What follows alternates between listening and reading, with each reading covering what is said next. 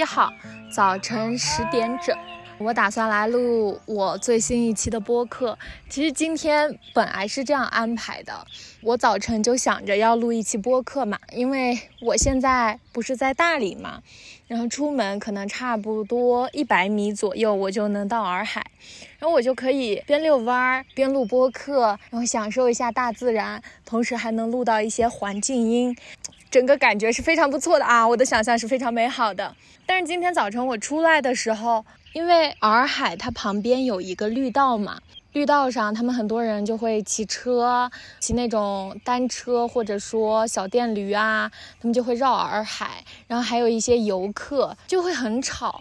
然后我就从九点整出来啊，然后差不多就一直到现在，我都没有找到一个非常合适的位置开始边走边录。然后我就寻思，既然这样不行的话，那我们就。那我们就是坐下来，哎，找一个环境比较好的地方来录今天这样一期播客。其实我还是有很多话想讲的。照例来描述一下我周围的环境。我现在是走到了一个有一点点像小公园的一个地方，但是人不是很多。呃，你们刚刚可能也听到旁边有鸟叫的声音。然后我刚刚一抬头，我就发现这个树的上面有一个鸟笼。我现在就坐在一个石墩子上面，嗯，背后就晒着太阳。呃，我先来讲一下早晨发生的一件事情。因为我会觉得这件事情它很大程度影响了我早晨的心情。就昨天晚上差不多两点多的时候，我就被吵醒了。哦，我是不是先要介绍一下，就是我现在的一个具体位置？OK，我先去描述这件事情，然后描述完了之后，我再，哎，咱们就采取一个倒数的形式，再回过头来去描述我前面究竟干了啥，怎么又来到了大理？好吧，呃，事情是这样，昨天晚上差不多两点的时候。然后我就突然间被一个很刺耳的女生的哭泣以及尖叫的声音吵醒。这个声音它在晚上听起来其实是相当恐怖的，很刺耳的那种尖叫声，伴随着有一些吵架的声音，并且后来就开始哭，就这样轮番，将近差不多有个十几分钟左右。然后从两点我被吵醒之后，那个时候非常困，非常困，我就很想睡觉。我想大概是我们小院子里面楼上有一对 couple，然后他们可能发生了一些口角之类的，所以我就蒙着耳朵，我就没有怎么听。我想着我要快点睡着，我好困啊。结果过了很长时间之后，可能我快入睡了，所以我的手就无意识的松动了。之后。哎，我又听到很猛烈的那种吵架的声音，搞得我一直反正没有怎么睡着吧。到了后来，可能渐渐渐渐就一直蒙着头，反正也是睡着了。好家伙，这睡着之后，我不知道是因为这样的一番争吵搞得我有一些神慌了，还是说可能就没有那么心安吧。然后我就连番做了两个噩梦。我当时第一次被惊醒的时候，这个噩梦所有的故事情节我都是记得非常清晰的，我甚至能够当场就来录一期播客，去讲讲这个噩梦究竟发生了一些什么，能够让我如此之痛苦。但是我现在已经记不起来了，我只能记得那样的一种感觉。我把我能记起来的东西稍稍的描述一下。就是我和我的朋友开着车，我朋友在开车，然后呢，我坐在副驾。结果开着开着之后，好像就到一个路口还是什么地方，反正出车祸了。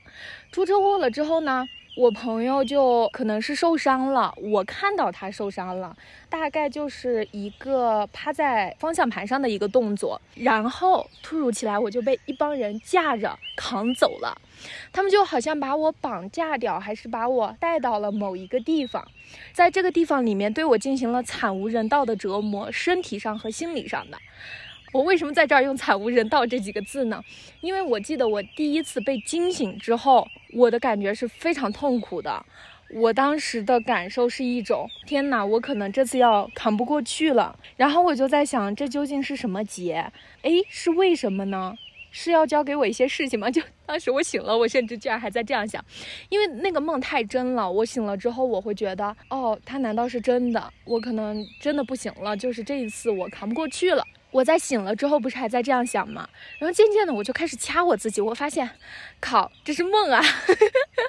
那个当下，我就又还没有从当时的那种状态下恢复过来、复苏过来，但是又觉得我庆幸这是一场梦。我甚至摸了摸我的身体，它没有遭受到任何的摧残、任何的折磨，我就会觉得，哦，那还挺好的。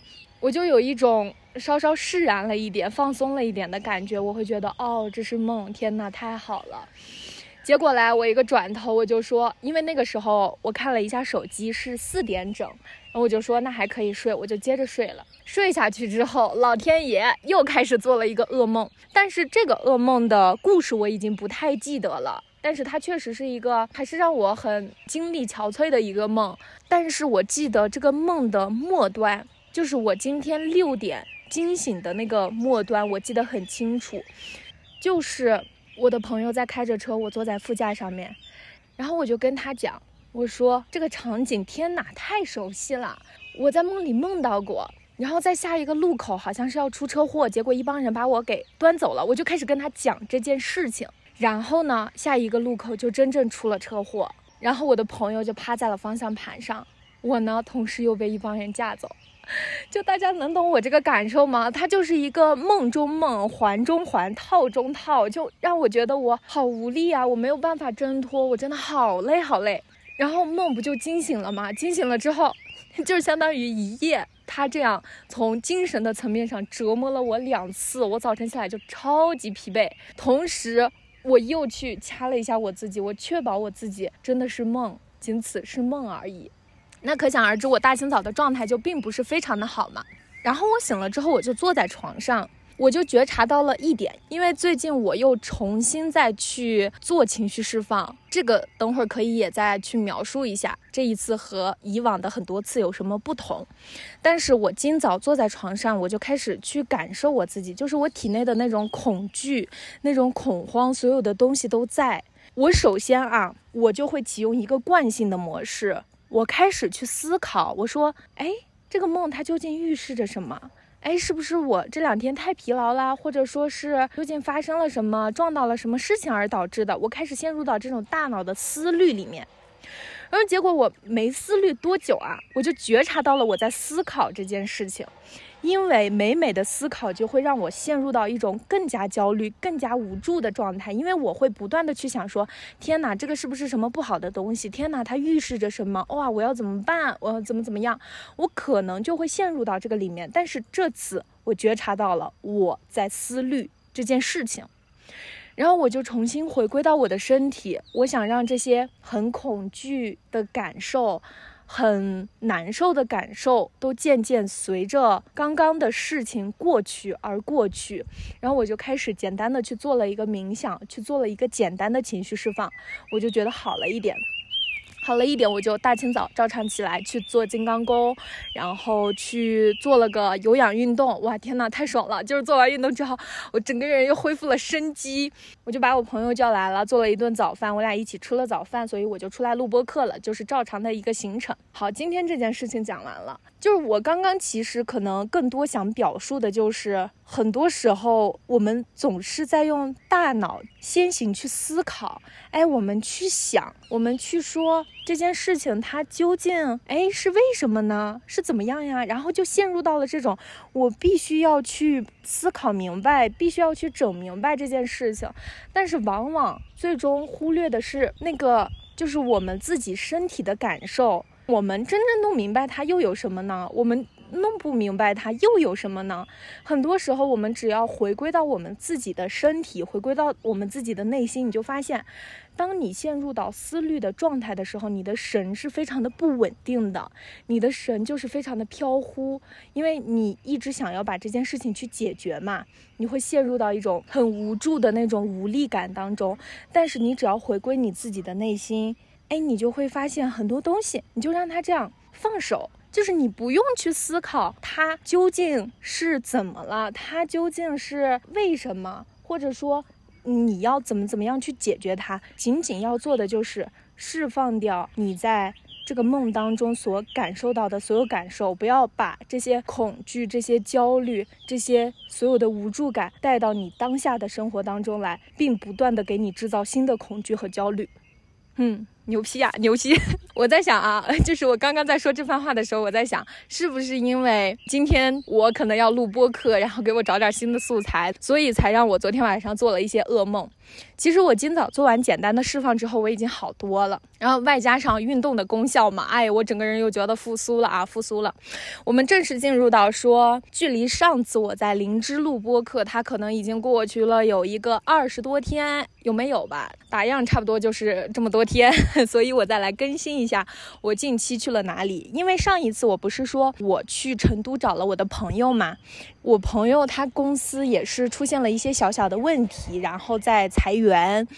嗯，其实美其名曰说是，哎呀，要给你换一个新的环境，要培养培养你，其实就是另外的一种辞退形式嘛啊。然后呢，我朋友他就这样子出来了，打算探索一下自由职业，所以我俩就一块儿来到了大理。当时我俩在成都大概是待了有哎八天。对，八天之后，刚刚好他那儿的房子也退了嘛，就帮他把家呀、行李啊都收拾好、搬好了之后，我俩就一块来了大理，找了房子。但是我俩目前是不住在一起的，因为当时我俩在看房子的时候，首要的一个原则就是我们肯定是要住在村里的，肯定是不去古城那附近。古城附近就没啥意思了。反正我也没住过古城，但是我对于那种人很多、很嘈杂、很杂乱的环境，我现在是非常。常非常的不喜欢，然后我们就沿着洱海边的村路，骑着电动车一家一家上门问，然后去找。可能我们在九号的早晨到了大理，然后下午我们就用一下午租了一辆电动车，在洱海旁边的村儿就一直逛，一家一家逛，一家一家找，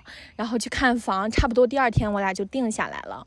可是我自己是比较偏向有小院子的，只要有个小院子，房间的环境对我来说还好，因为我这个人本来就。比较喜太阳，不怎么愿意待在房子里面，所以我知道可能房间它仅仅是一个睡觉的地方，然后它能够满足我的一些日常作息就 OK。然后呢，我就寻到了一个小院子，我自己很喜欢，但是我朋友他会觉得说房间的采光不太好，所以他不是很喜欢，所以我俩就分开住了。但是呢，他离我只有个大概四百米的路，直线四百米。那古村你可能稍稍绕一下，差不多也就个五六百米左右嘛。你每天当散步，然后今天去你家吃饭，明天来我家吃饭，这样就非常的方便。然后他就找到了一间采光超级好的大房子。所以呢，最近我俩是处于一个正在适应新生活的状态。但是我觉得我是属于那种适应能力很强的人，因为第一天找房子，第二天搬家，第三天我就开始恢复了我的正常的作息以及正常的一些日常需要去做的一些事情，并且就开始探索新的世界，开始探索新的环境了。所以呢，我找的这个小院子，它不就离洱海非常近嘛？然后我就经常来这儿散步，可能在洱海边坐坐呀，去享受一下风景啊。嗯，那大致描述一下我现在可能会干一些什么吧。我为什么这么啰里吧嗦？大家真的愿意听我每天在干什么吗？这一块我觉得可能涉及到我自身的一个怎么说呢，就是觉察也好，修行也好，可以来分享一下。对，可以来分享一下，不要自我评判，好吗？不要自我评判。因为我是觉得，越贴近自然的环境，你越能适应这种自然的状态。这种自然状态就是很正常，你就会随着可能太阳落下了，你就会觉得你到了一个精神应该向内收缩的一个状态，然后你的能量都在向内合，然后你就开始干一些晚间的事情，比较静态的一些事情。到了早晨呢，可能差不多六七点。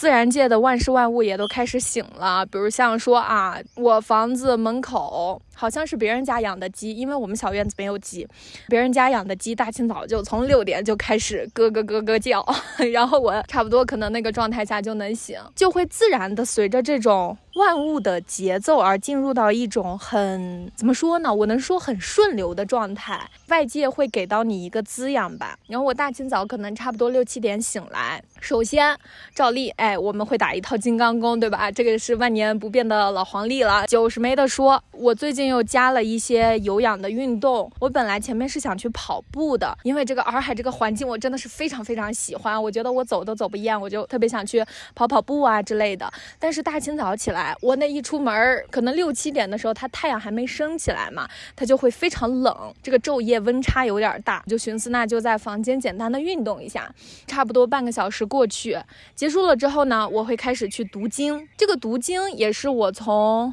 八月份就开始的。我一直在读《妙法莲华经》，然后每天还会在群里面打卡。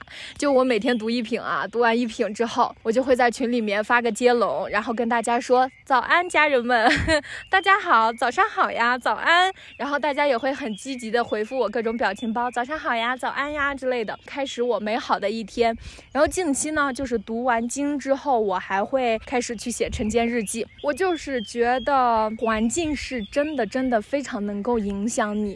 而且能够滋养到你的。我前面八天待在成都的时候，我会觉得成都好杂乱啊，因为我一出门，满眼所及全都是人。我会觉得有点难受，尤其是去哪儿都是乌泱乌泱的，又是国庆节嘛，楼与楼之间呀就排得特别紧密，刚好外加上成都，它是一个基本上我待了九天，我只有一天看到太阳的这样一个城市，就会让我很 emo 啊！我到后来我都 emo 了，真的，我就是觉得我要快点来大理，不然我可能就要难受掉了。所以我会觉得，当你来到了这样一个地方，我给大家描述一下我现在。在周边的环境，就是我被很多很多树给围绕着，然后我坐在一个石墩子上面，不远处有一个大叔在训练他的鸟，他就是这样走来走去，走来走去，然后让他的鸟飞来飞去，飞来飞去这个样子。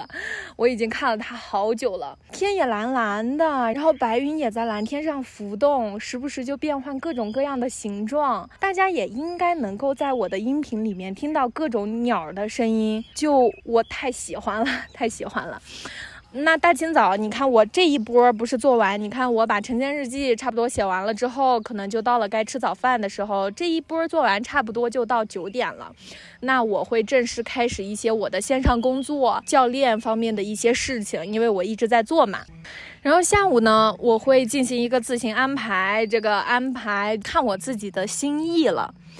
为什么这样说啊？因为我会觉得，虽然前面我是在进行某种程度上的放手，可能是臣服，maybe I don't know。但是随着我渐渐这样做，我会觉得它不是很彻底，因为很多时候我还是忍不住要去做很多事情。就是我没有办法真正的去静下来，看似可能在做很多事情，但是那个状态下的我的心是不清明的，所以我现在在刻意的去锻炼我自己能够静下来的能力，这个有点难啊，有点难，因为毕竟从小到大你所得到的一些认知，或者说你自己强行灌注给自己的一些认知，就是你要不停的去努力。尤其这个社会，它也是这样告诉你的，对吧？你要去努力，你要去做一些事情，你要去干什么什么，就是好像我只要躺下来，我就不行。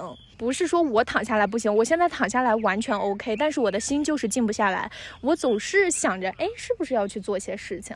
哎，是不是要做些事情才 OK？我不是说做事情不 OK，但是当你被这种我必须要做些什么的意识所驱使的时候，你就会陷入到一种很苍蝇般的那种无头绪乱撞的感觉。我不知道为什么，我就只想出来了苍蝇这个比喻，所以我是会行动的。但是我想让我自己能够在真正的宁静下去做好我当下的每一件事情，而不是我当下要去做，要去做。如果不做的话，就怎么怎么样。这个时候的我是被恐惧在驱使着。所以那个状态下，我是没有智慧可言的。我很多时候好像是一个被很多认知叠加起来的一个机器，然后你给这个机器输入了很多指令，让这个机器干什么，这个机器就去干什么。所以我现在应该是进入到了一个比较闭合的状态，因为我觉得前面无论说我去西藏啊，然后还是去成都啊，然后还是前面去到数字游民社区啊，我的能量都是一个非常向外。张开的一个状态，因为你每天会面见不同的人，然后你们会去打交道，那个状态下的你是非常开合的。但我觉得可能也是因为秋天到了吧，人就应该要进入到一种闭合，去养养你自己。养足了你自己，你来年可能才能更加的有精气神儿，所以我才会如此想接近大自然。然后就会发现我现在的朋友圈哈，要不就是分享一些自然风景，要不就是分享一些猫猫狗狗。哇天呐，在大理这边，因为它的这种自然生态很好嘛，而且。这种猫猫狗狗你是随处可见、随意可见的，就让人非常的满足啊！我感觉看这种特别纯净的小动物，就让我心生欢喜。我也不会主动去社交。现在搜索这件事情，可能我需要放一放，它是一个需要等到我能量开合的时候去做的一件事情。可能我现在的状态是一个需要去养养我自己，需要去沉淀下来，去静静我自己的一个状态。这大概就是我一整个过程吧，就是从成都现在不是来到了大理嘛，再去分享一下我为什么刚刚提到我又在重新去看这个情绪释放，是因为我发现我自己的情绪释放是经过了这样三个阶段的。到目前是第三个阶段了。从最初始的时候，我觉得主要释放的情绪是来自于一些很固有的模式。这种固有的模式，可能拿我自己来举个例子，就像我从前非常非常的急躁，可以去觉察一下，就是社会环境可能也会造成你的急，因为你平常总是会看到不同的信息嘛，会升起很多的焦虑，很多的迷茫。然后在这个过程中，你可能就想要去做一些。什么事情？这是我当时的一个状态。然后在去做的这个过程中呢，按照我以往的逻辑，我可能就是 OK，我有一个目标，我要去做它，那我就要达成它。然后我就不停的去做这件事情。做的过程中呢，我会很强迫我自己。现在大家可能看不出来了，以前就甚至只能说一年半之前。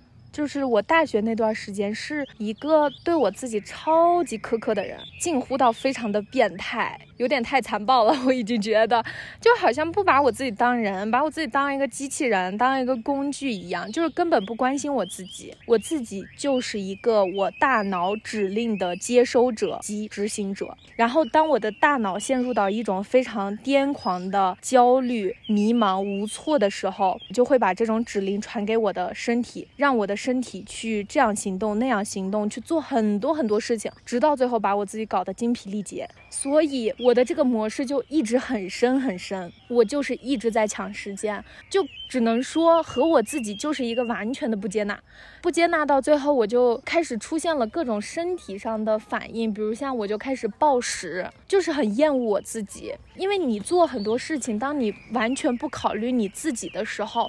那个状态下，首先你是非常不舒服的，其次你的身体是和你的心没有办法达到一个完全的一致状态下，那你们一直在对抗，一直在对抗，那么最终你就没有任何的成绩，因为在那种状态下你就没有办法真正的静下来，所以这其实也是我一直以来的固有模式。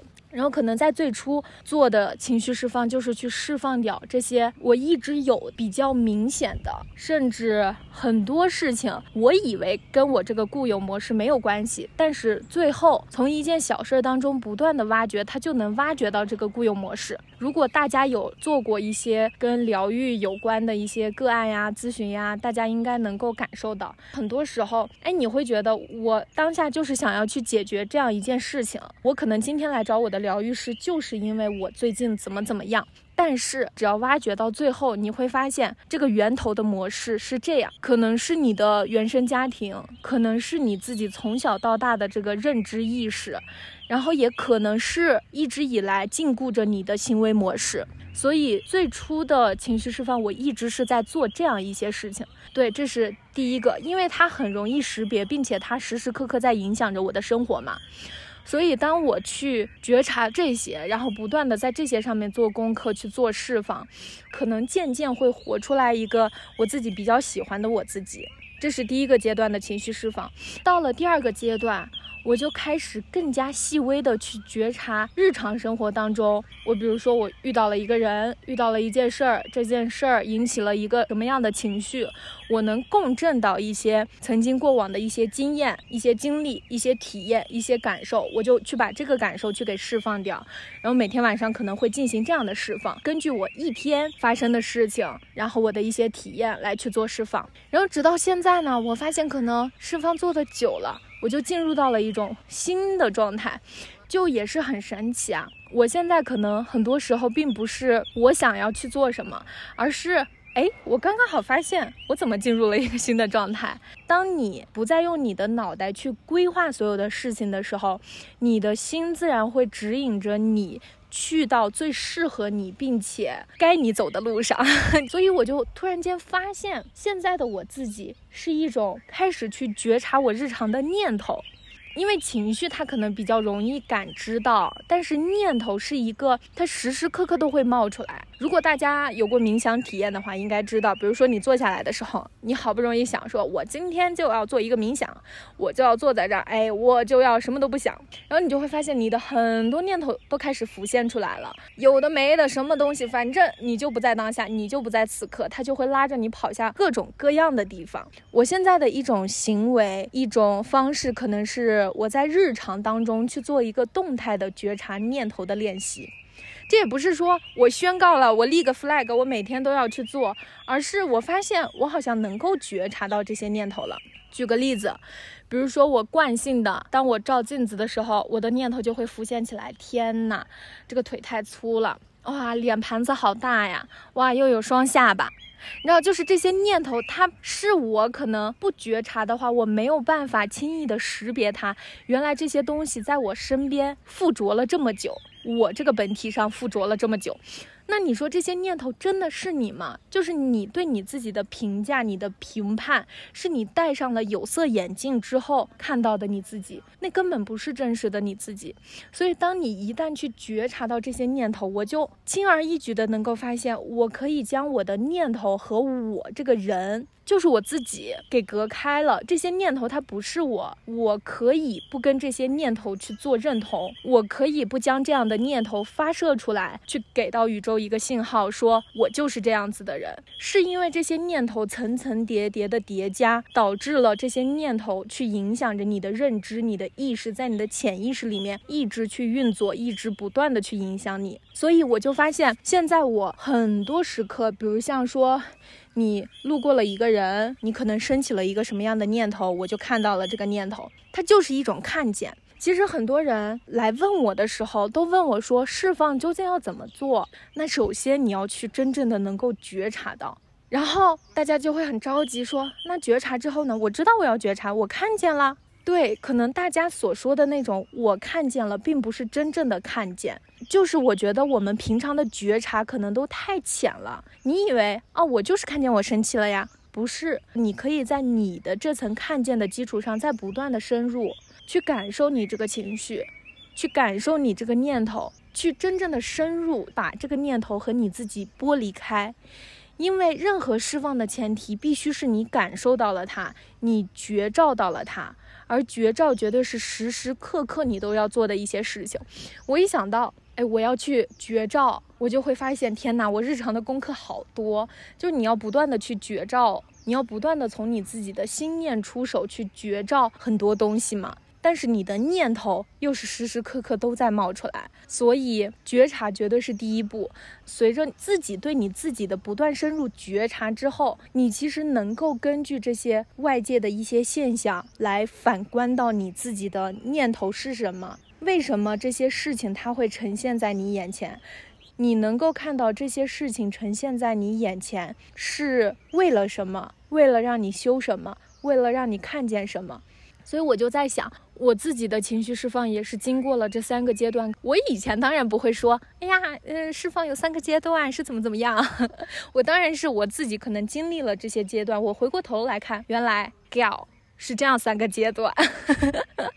它其实是一个你体验过后的一个分享，不是你头脑当中先说是有这样，也可能。像我是三个阶段，但是有些人他自己去做了情绪释放，去做了这方面的一些功课之后，他发现可能不是三个阶段，可能他分四个阶段，可能他有很多不一样的方式方法。这个鸟要拿到哪儿去呀、啊，拿到家里面啊，啊啊啊！晒够啦，嗯，要把早上给它晒一下。晒一下，为什么？嗯，动物还是跟人一样嘛，它冷还是，是不是？啊，好的好的，我知道了。好热了，还不是好的好的。刚刚问了一个问题，人家叔叔都傻眼了，因为我刚刚在说话的时候，这个叔叔就跑到我的树的旁边，把他的那个鸟笼用棍子捅下来，捅下来了之后，我刚刚不就问他吗？我说那为什么要晒太阳？那叔叔都无语了，他说不就跟人一样吗？问了一个傻逼的问题。好好，我来接着说啊。哦，那情绪释放这一趴就走到这儿了吧？呃，让我想一想哦。我一说这个觉察心念，我就发现这也是我最近一个新的表现啊，新的表现。我可能去一些买菜的摊摊啊，去一些饭店啊，去一些小餐馆啊之类的。我可能在吃饭的时候，我的那个心念就是。我要祝这个老板发大财，哎，我要祝这个老板财源滚滚，然后客人多多来，就差不多是这个意思啊。我就开始发这个愿，然后我就会发现哈，哎，我不知道是不是我旋里巴脑的，还是说怎么样，我就会发现很多时候本来那个店里面没有人的，本来那个菜摊没有人的。但是可能当我啊，我就是带着这样一种财气啊，财气逼人，我就来到了这个饭店，我就来到了这个菜摊前，它里面真的莫名其妙就开始有一些人进来，有一些人进来。发愿吧，嗯，就是送祝福嘛，哎，对吧？送一些好的祝福给别人，就是从你的心念上去做一些调整，去做一些东西。因为如果真正你是觉得众生皆是你自己，那你祝福别人，你也是祝福你自己。一说到这个，我又想起来，昨天我和我的朋友，因为前几天一直在村里嘛，然后我俩就寻思说，哎，咱们每一周进一次城，我们也是可以进行一个城市和乡村之间的一个平衡。哎，然后昨天我俩就进了一趟城，我俩就骑着那个小电动。哎，这个小电动就要说一下了，嗯，因为一个村儿里面，它一般都是有很多快递点嘛，比如说什么中通呀、申通呀、韵达呀、极兔呀，它都分布在这个村里面的各个角落。所以你如果要去取个快递的话，它跑老远了，就很远很远。所以我俩就想着，那平常可能也会去一些地方嘛，两个人租一辆电动车，其实也是蛮划来的，可能时不时会去问一下。问一下了之后啊。结果他们就说，可能租一个月要一千一千一到一千六之间。那你想，就是很划不来呀。这一千六我还不如新买一个，但是新买一个我又想大理可能要住一两个月，那也不知道说到时候能不能出。反正当时这件事就悬在这儿了。结果来，就是那天我在路上，我去找我朋友的路上，边走路就开始边心念这件事情啊，开始扯上一些玄玄的东西，我就开始心念这些事情，我就说我要租到一辆价格合适的电动车。你这个心念发出去之后，你就可以不用去思考它了，你不用去思考这件事情的路径是什么。你也不用去思考我究竟能怎么样去租到这样的一辆电动车，你只是把这个念发出去就好了。我就到了我朋友的那个住的民宿，我俩吃完饭之后，我就说可以问问民宿的老板，因为他在本地嘛，他肯定有很多资源。我和我朋友一问，那个老板就说：“我有啊，怎么不早跟我说呀？我直接租给你们啊，我给别人都租三百，然后给你俩租两百，没见过自己给自己砍价的。”然后我就觉得，天哪，一辆车两百块钱，是不是非常的划来？那比你要搞个一两千那样，当然是好很多啦。然后我俩就租到了一辆心满意足的小电驴。好，小电驴这件事情就讲完了，所以我就感恩戴德呀，感恩戴德，也是感恩戴德，我自己发了这个念，也是感恩戴德这个民宿老板给我们这么便宜的电动车。总而言之，就是无数的感恩。好，电动车的这件事情说完了。我提到电动车，是因为刚刚我想，哦，对，我想讲一下另外一个闲话。这个闲话是昨天我俩不是进城嘛？进城的话，我俩要先。从这个村儿里面出来，出来了之后呢，先去古城，然后在古城去坐一个公交车进城，哎，大概就是这样一个路线。所以我俩先骑着我俩的这个小电驴去了古城，哎，放下了车，然后坐上了公交车。这个公交车呀，就是人超级超级多，贼多贼拉多，就真的很多。然后我俩上去就站到那儿，站到那儿了之后，我朋友刚开始的时候真的很牛皮，他说啊天哪，好想坐。然后我就说没事，闲话闲话。他就在给我比嘴型，因为我俩肯定不能特别大声的去讲一些什么嘛。他说好，我要一个座位儿。真的是没过一站啊，没过一站，他旁边的一个小姐姐站起来了。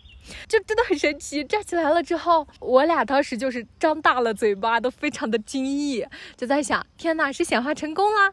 然后结果又是因为那个座位的旁边同时站着我的朋友和一个提着行李箱的小姐姐，然后我就寻思把这个座位让给那个拿着行李箱的人嘛，然后我俩也没坐，然后他就说，好，我知道了，我再显化一下，显化一个我俩都可以坐的座位儿。结果他说完没到两三秒，下一站的人就有一个在过道两边的两个座位同时下车，而刚好我俩就站到那两边。所以我俩就坐下了。我俩坐下之后，我俩同时就是以一个非常不可思议的一个表情，然后看着彼此，觉得还蛮神奇的。就是有些人可能不信这个嘛，哎，就是尊重，咱们都凭一个尊重的一个状态。但是我就是觉得，当他显化成功了，反正就是一个感恩戴德，好吧？咱们的心念纯纯的正啊，纯纯的正。嗯，然后我再想一下哈，播客它真的是一种。我从小到大就固有的一种表达形式，不能说播客是一种固有的表达形式，是这种自说自话的方式是我的一个表达形式。为什么我发现了这一点呢？这是因为我那天和我的朋友聊天，我俩就在路上走着，我就说我其实是一个很容易自己和自己玩嗨了的人。为什么我这样说呢？就有的时候我走在路上哈。我就是会自说自话呀，就看见一个好的风景，旁边有没有人，我就哇天哪！然后这种东西它其实是一个，如果别人不在我身边的话，我可能发现不了的一件事情，因为我时常这个样子，它可能就是我自己，所以我没有办法站在一个第三视角去看到我自己这样的行为嘛。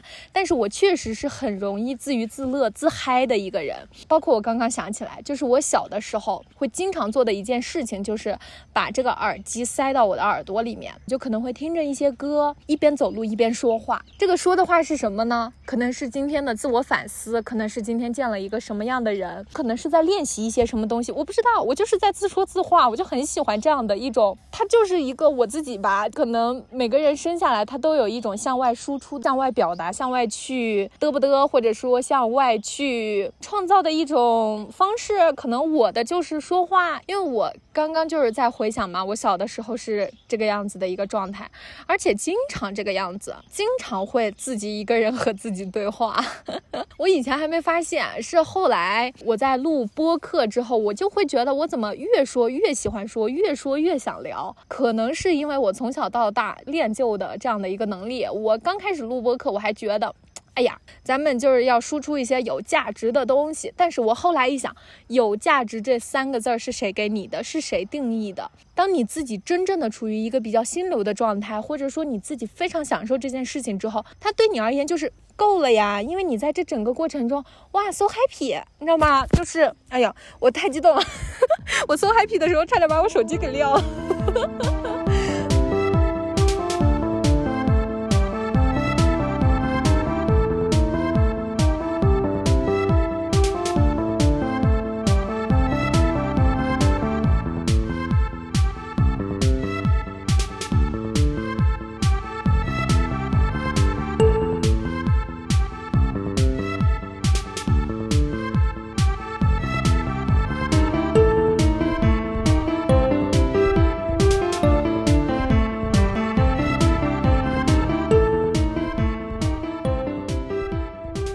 刚刚不是说到送祝福呀，或者说发送频率嘛，然后我就又突然间想起来，为什么我能突然间联想起来这个？是因为我刚刚说我特别容易自娱自乐嘛，我就又突然间想到，有一次我在咖啡厅办公，在西藏的时候，那是差不多可能到了下午的时候，我就在网上认识了一个小姐姐。为什么认识呢？起因是因为我想去灵芝，所以我想联系一些灵芝的人，然后我就在网上搜到了她，我就加到了她。然后结果呢，那个小姐姐她就跟我说，她现在不在林芝啦，她转到拉萨来了，想在拉萨自己做点小生意。然后我就说，哎，那你要做什么呀？然后她就跟我分享说，想要直播带货之类的。因为我前面是在做一些文案的输出啊，这样方面的一些相关的工作嘛，然后我还就在跟他唠这个，微信上还聊得挺愉快，所以那天下午我俩就答应见面。就是有些朋友他可能会很提醒我说不要太去相信别人，但是啊，我觉得我的这种相信是来源于我是真正的了解了他的所有的情况，并且我用理智判断了他是一个 OK 比较 nice 的人，我才会这样做，而不是说任何人我都会相信，我又不是那种傻白甜，对吧？咱们最起码还是有一些社会的经验的，好吧？因为他说他打算在他们家开直播，还想说谈谈，哎，要不要可以怎样进行一个合作之类的。好，其实我讲的不是这件事情，但我不知道为什么我就讲到了这件事情。好，那我就接着讲，然后我就去了他家，是一个小型的那种 loft，特别好看，特别好看，因为他是研究生，是学的画画嘛，油画，他们家就挂了好几幅他的油画作品。有他们家曾经的牦牛，然后还有房东家的小孩，还有一个漂亮的男孩子。男孩子怎么这么奇怪？还有一个漂亮的男孩儿。然后他们家也收拾的非常有那种艺术风格，我俩就非常开心的聊了一个下午，聊了半个下午吧。因为可能我四点多去，哎，差不多七点多往回走。好，这些都不是重点。我其实想分享的是，我从他家离开之后，我不是要赶回家嘛？赶回家就是赶回我在的那个客栈。因为他们家是属于拉萨的那种高新区了，所以是比较远的。当时也没有车，我又想着我刚刚好吃完饭，因为在他们家吃了饭，他给我做了河南的面条，就超级饱。我从来没有在拉萨吃过那么饱的。饭，并且还很好吃，所以我吃的很多嘛，一碗就贼多贼厚实。然后我就想溜达溜达，我就沿着那个桥，我就先通过那个桥之后，哎，还看了看夕阳，欣赏了一下拉萨河，就整个人非常的惬意。然后结果差不多可能时间快晚了，我就走到了那个公交站。这个拉萨的公交啊，它可真是很慢很慢。那是我第一次坐拉萨的公交，贼拉慢，贼拉慢。当时坐在那儿的时候，我就特别的无聊，我又没有说经常会去拿起来手机玩的那样一种习惯。现在可能没有了，很少会去无意识的开始打开手机刷，我已经很少会那个样子了。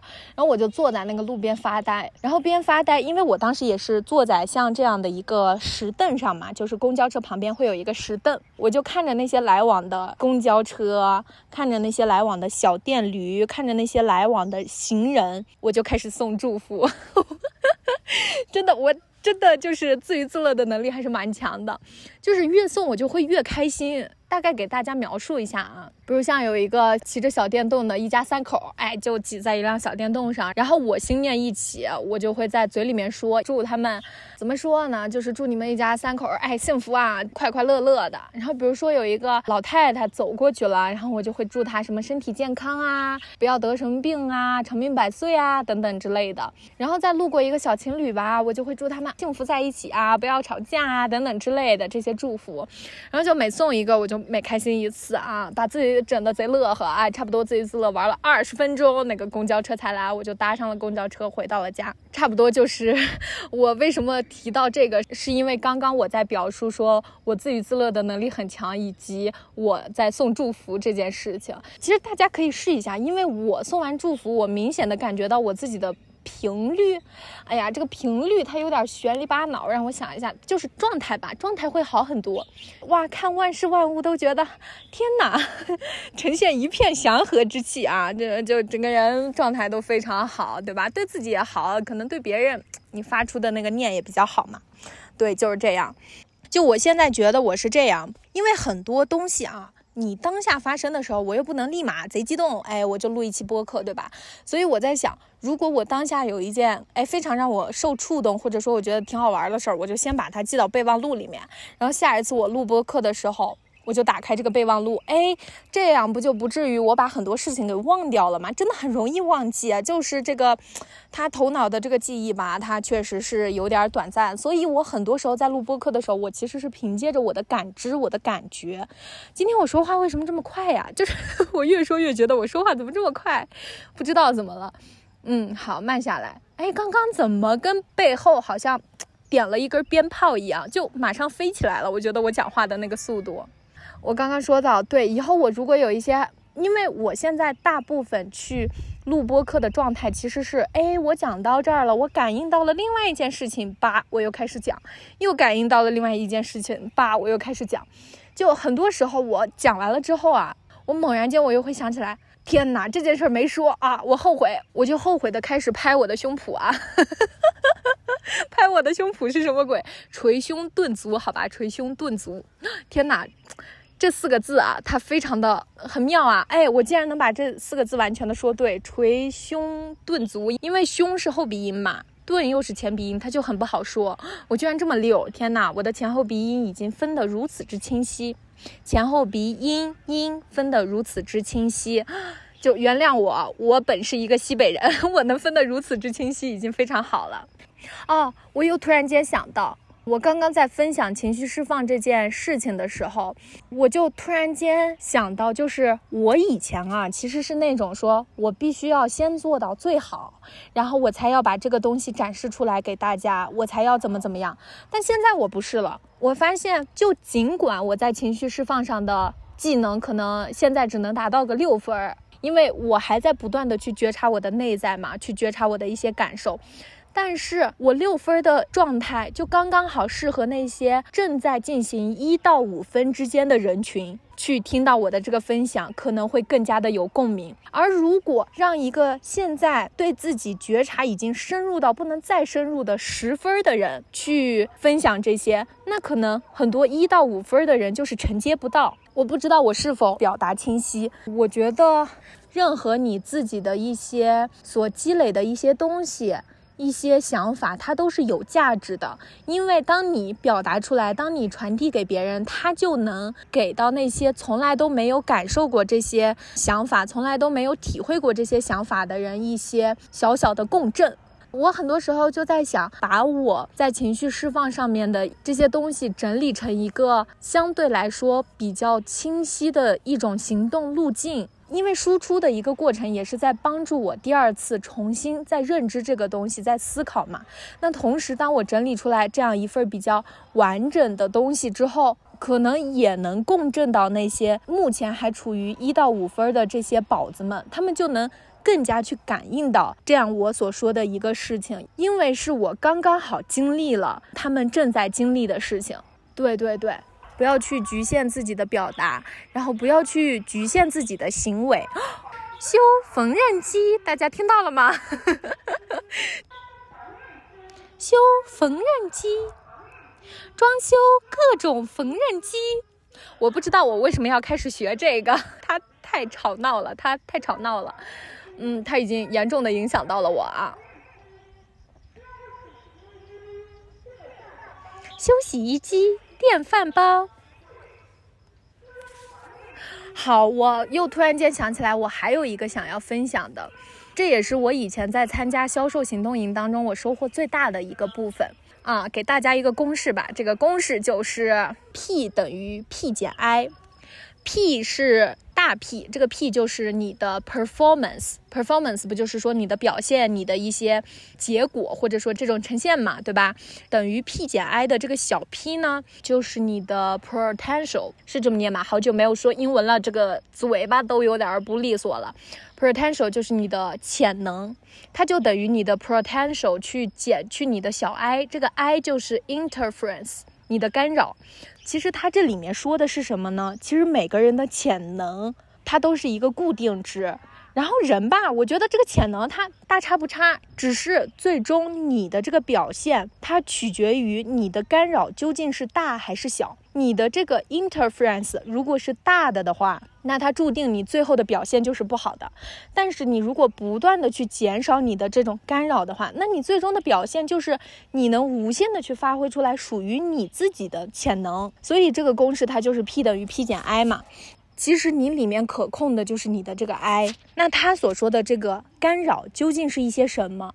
就是影响着你行动的这些想法、这些思考、这些你所觉得所有的不可能性。你在做一件事情，你在去行动的时候，你从最初开始你就觉得啊，这个东西 impossible，我可能做不到，或者说怎么怎么样之类的，这些东西它就是从最初就给你造成了一个干扰。还有你可能会担心说，因为你会思前想后嘛，你会觉得说，我现在如果开始去做自由职业，我要放弃我每个月两三万的收入，我要从零开始做起，我如果做不到怎么办？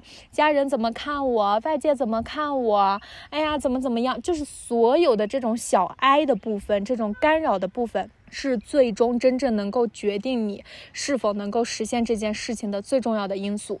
所以大家可以去识别你身上的这些小 I 的部分，你的思考路径是什么样的？你是不是每每在思考的时候，总是在盯着那些不可能性，那些 I 的那些部分去看？你总是在挑你自己的毛病，总是在想着这些 I 我要怎么样？所以当这些 I 大到一定的程度的时候，你最终的表现它自然会不好，自然没有办法达到你想要的那个状态。所以在这个过程中，如果你想要做成一件事情，那你是不是首先你这个心念发出去之后，去不断的释放掉这些不可能性？你去不断的释放掉这些你头脑当中的干扰，然后认真落地到当下去一步一步的行动，而不要过分的让那些小 I 去影响到你。每个人可能都有小 I，因为每个人生下来不是说我就是全能的，哎，我就是觉得我自己了不起，特别牛，什么事儿都能做。就算是你是这样想的，那可能你落地到现实当中，你还是会有很多阻碍着你的部分嘛。但是你不能让你的思想先行就给吓跑了，你就会先开始想着这些小 I 的部分，而是你思想真正的坚定，去释放掉所有的这些不可能，你把你的 I 渐渐的弱化、弱化、弱化，最终你的结果就能无限的趋近于你本来的潜能。小我的声音，他告诉我说：“你是不可能做这件事情的。你以前失败过，你以前怎么怎么样过？他还是用以前所有的经验在桎梏着我。所以，当我能够识别到这些小哀，我就能无限的发挥出我自己。最终，我打算送个祝福吧。送个什么祝福呢？就祝大家静下来吧，静下来。这也是我近期的一个状态，能够做到。”也不能说能够做到吧，做，哎，他做，他又是有一个行为在这个里面，能够允许自己不做什么，这真的是我自己一直在修的一个东西，很难真正的静下来。但是我也祝愿大家能够静下来，找到自己内心的那一片净土，去从那片净土当中生根发芽，去长出来属于自己的树。尽管那棵树它可能长得有些慢，尽管那棵树你要不断的去滋养它，但是那是属于你自己的完全独特的一棵树。这就是这期播客的全部内容啦。下期我肯定还是会在大理的。感谢大家的收听，我们下期再见喽，拜拜。So nice to